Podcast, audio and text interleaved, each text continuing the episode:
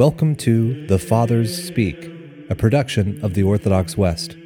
Each day, Father John Fenton reads a selection fitted to the Western liturgical calendar from one of the Fathers of the Church.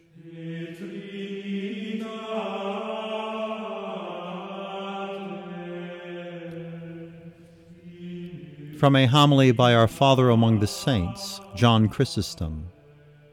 Paul, more than anyone else, has shown us what man really is, and in what our nobility consists, and of what virtue this particular animal is capable.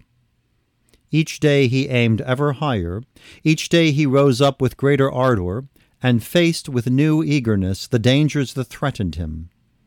He summed up his attitude in these words I forget what is behind me and push on to what lies ahead. When he saw death imminent, he bade others share his joy. Rejoice and be glad with me.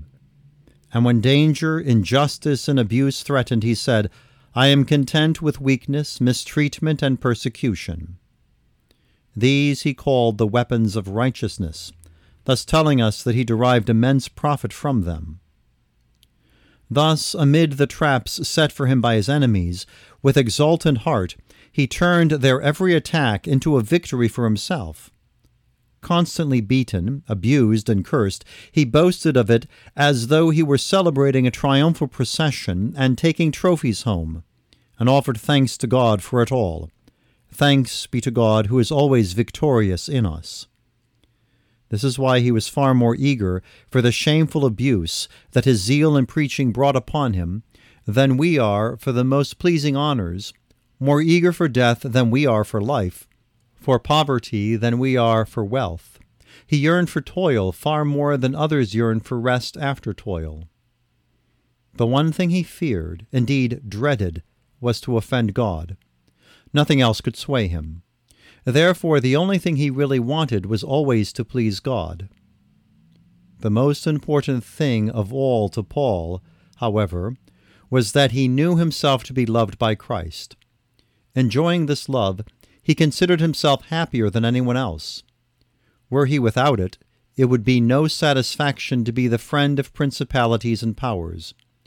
He preferred to be thus loved, and be the least of all, or even to be among the damned, than to be without that love and be among the great and honored.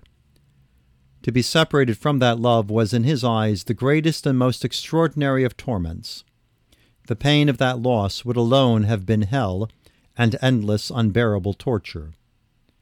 So, too, in being loved by Christ, he thought of himself as possessing life, the world, the angels, present and future, the kingdom, the promise, and countless blessings. Apart from that love, nothing saddened or delighted him, for nothing earthly did he regard as bitter or sweet. Paul set no store by the things that fill our visible world, any more than a man sets value on the withered grass of the field. As for tyrannical rulers or the people engaged against him, he paid them no more heed than gnats. Death itself, and pain, and whatever torments might come, were but child's play to him, provided that thereby he might bear some burden for the sake of Christ.